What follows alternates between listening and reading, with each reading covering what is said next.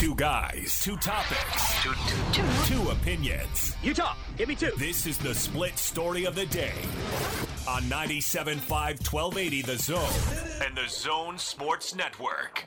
Phil Steele joining us here on 97.5 at 1280 The Zone. I'm curious what you think of Utah. Utah's in good shape because those are two very highly touted quarterbacks coming out of high school, two quarterbacks with good size, have experience, have been in big time programs. So I think whichever guy wins that race, they're in pretty good shape there. I'm wondering who's going to replace Zach Moss. I think Jordan Wilmore, when you look at him, he's not very tall. He's only 5'8, but he's thick and he's got some breakaway ability. But when you're running behind that offensive line, there's some big boys on the O line. I read at the number 30 offensive line. Lack of height doesn't bother me at all because that allows you to hide a little bit behind the O line. So I think Utah's going to be in good shape this year. It's going to be more of a reload than a rebuild. BYU last year just had an unbelievable season with the maddening nature. What's your indication as far as what you think for them? Well, I've talked to Coach Sitake each year of his five years. This is by far the best team he's put on the field. And you go back to last year. Part of the reason for that up and down thing was all the different players they lost to injury. They had 49 different players start a game last year. That was number one in the FBS. But top to bottom, this is the deepest, best team Coach Sitake's put on the field. There's really not an overall weak spot on this team. I think this is BYU's best team yet. So we might see a big time record increase for BYU this year. That was Phil Steele, not Phil Still, but Phil Steele. Uh, from July, uh, jumping on uh, uh on with DJ and PK. Uh, Gordon, set up this uh, this topic we're going to dig into a little bit today. Well, uh, ordinarily, I would think that the Utes were in advance of the Cougars uh, based on the fact that uh, a wise man once said, Jake, the best predictor of the future is the past. The past.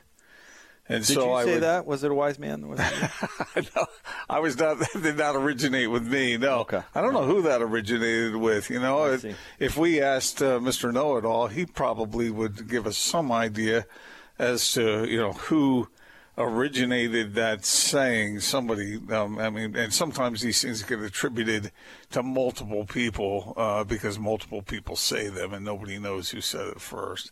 But anyway, uh, it was not me. It was not me. Okay.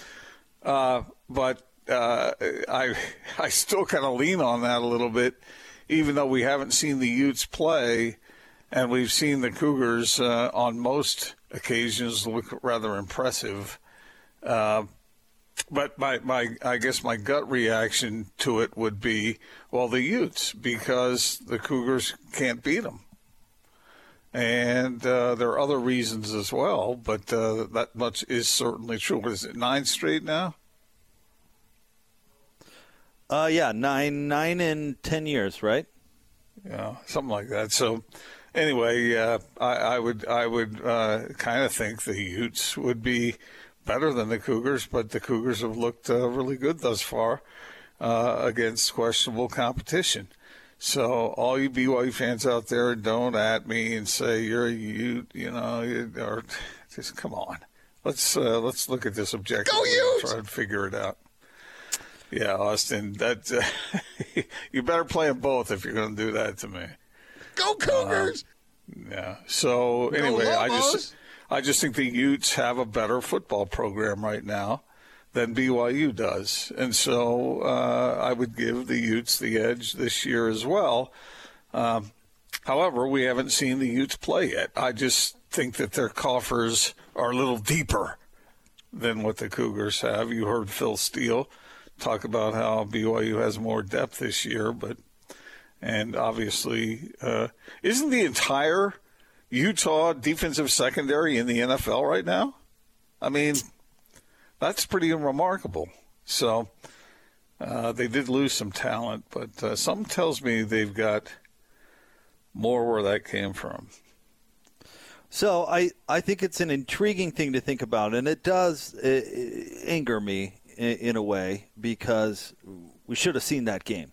You know, we should be we should have seen BYU play Utah. I lament the fact that. it's not safe, Jake. We're not going to see it. I, no, I mean it's just I'm just bummed. Whatever we want to put there, I, I would love to have seen that football game this year because I, I, think it had the potential to be to be really uh, really good.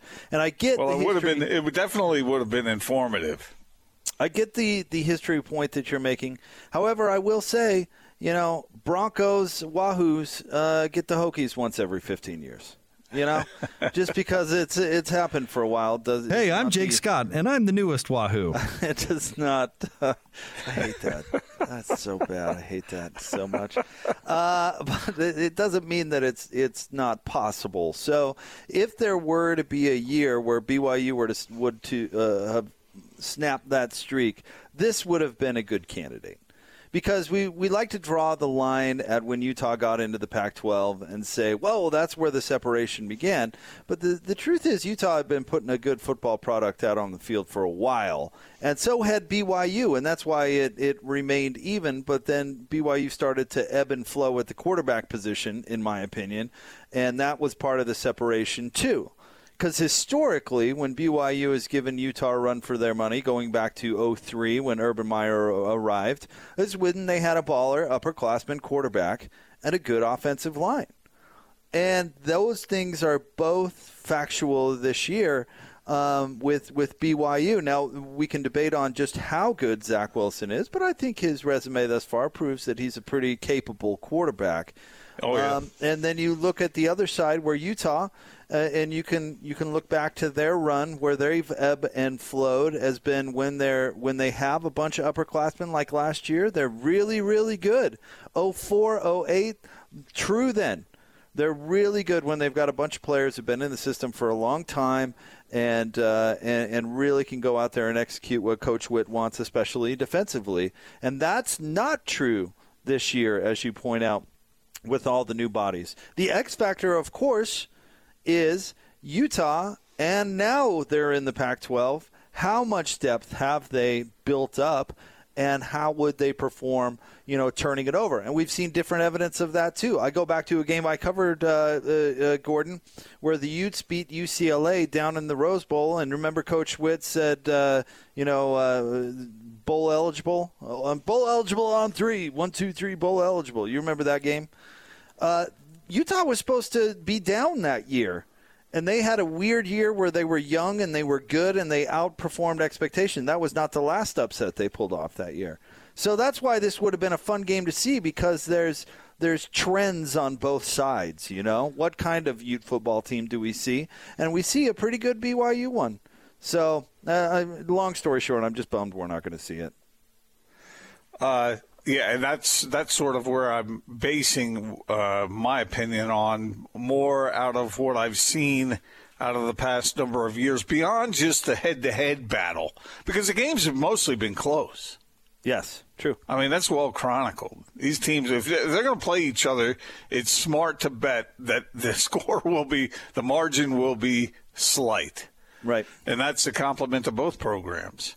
But but overall, the the the talent level and the amounts of talent in the Utah program has been larger than it has at BYU. The recruiting has been better, and uh, I, I maybe you can say, I think you probably can that the coaching has been better.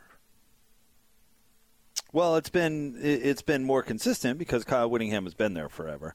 You know, I think Kalani Sitake learned some lessons in his first couple of years. I think he had to learn. Well, a couple that's of second things. year. I mean, come Yeah, on.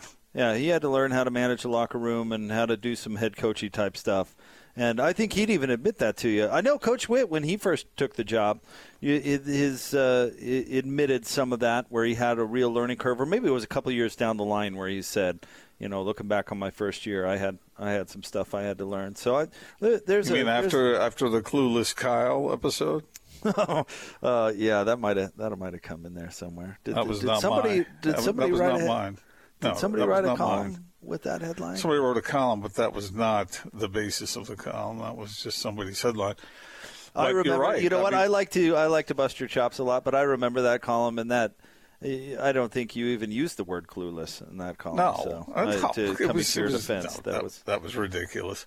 But maybe but I do like true. to I fan mean, the flames with that story because Kyle Whittingham did hold up that column in the locker room as bulletin board material. Well, he can thank somebody on the desk. I wonder who they played the. I wonder who they played the next week if they just steamrolled a team. Yeah, I don't know. We don't should know. look into that uh, because I yeah I remember you you and and Coach Whit was grumpy with you for a while. Oh yeah, I finally, I, I finally talked to him. I said, "Look, uh, Kyle, uh, I did not uh, write that that headline, but uh, whatever. I, mean, look, look, you, if you look at the trajectory of Kyle Whittingham as a head coach, he's done nothing but get better. And uh, you know, if you talk to him about it, he would say, "Well, I've gotten better players." You know, because he's always very forthcoming with that sort of thing. That it depends on the talent that you recruit and the, the Utes have done a better job of that. And they have some advantages that BYU doesn't have. Maybe some people would look at BYU and say they have some advantages. Well, maybe they do, maybe they don't. Uh, but obviously, the Utes' advantages are clear to see in the conference they play in. Unless you talk to various uh, networks around the country, and they'll tell you that that's no real advantage at all. I have a funny off the air story about That was a uh, joke. I know. Hey. I, I heard you. I was skipping. That was, that was a joke. I didn't was a get a long setup. chuckle. It was a long. Were you so but, busy thinking about what you were going to say next that you didn't stop to laugh? No, I was just moving on. okay. That was a joke, by the way. Uh, If you have no, to I have, say that, you know it failed. I have uh, I have a funny off the air story that's somewhat related to you and Coach Whit mending your relationship after that. Uh, what, what, did I park incorrectly or something? No, no, no, no, uh, no. You Parking actually- stall lines are merely suggestions. No, I, all I'll say because there's a lot more to the story again, but off the air. But the first time Coach Whit came back on the big show, after that relationship was mended, we had some significant technical difficulties during the interview that led to some some interesting drama after after the interview was over. So that's, that's You know, I almost hit Kyle Whittingham once with my car. Not a surprise. Um, Yeah, he, he was crossing from the stadium over to where he parked, and I, I guess I was going a little too fast, and it was dark. It was uh, long after a game one night.